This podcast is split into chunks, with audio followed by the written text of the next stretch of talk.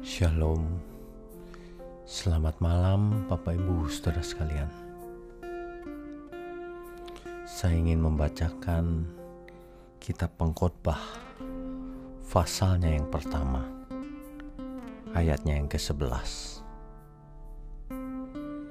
Kenang-kenangan dari masa lampau tidak ada Dan dari masa depan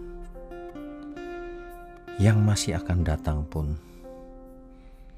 tidak akan ada kenang-kenangan pada mereka yang hidup sesudahnya. Bapak, ibu, saudara sekalian, sebenarnya kenang-kenangan pada manusia itu tidak ada gunanya semuanya fana.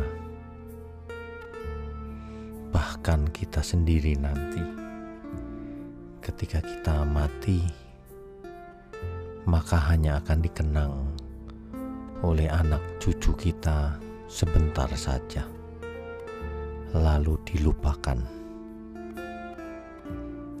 Hidup ini sangat fana. Itulah sebabnya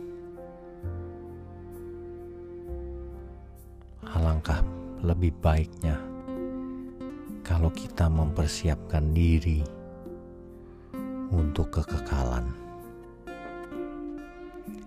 sehingga kenang-kenangan dari masa lampau tidak penting lagi, tetapi yang penting adalah bagaimana kita mempersiapkan hidup kita di balik kubur bersama Tuhan, yaitu di langit yang baru dan bumi yang baru. Janganlah kita terikat pada kenang-kenangan masa lampau.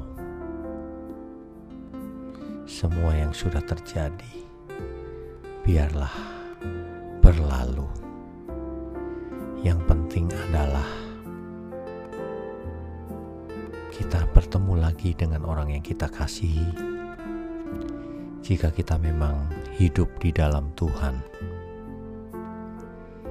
inilah yang paling utama yang harus kita renungkan dan kita hidupi pada saat ini sehingga hidup kita tidak sia-sia. Apalagi hanya membayangkan kenang-kenangan dari masa lampau yang tidak akan pernah bisa kita ubah. Jadi lebih baik kita mengarahkan seluruh pandangan kita, seluruh pikiran kita, seluruh hidup kita untuk berjaga-jaga menyambut kekekalan, agar kelak Tuhan berkenan atas hidup kita. Selamat beristirahat malam, selamat tidur.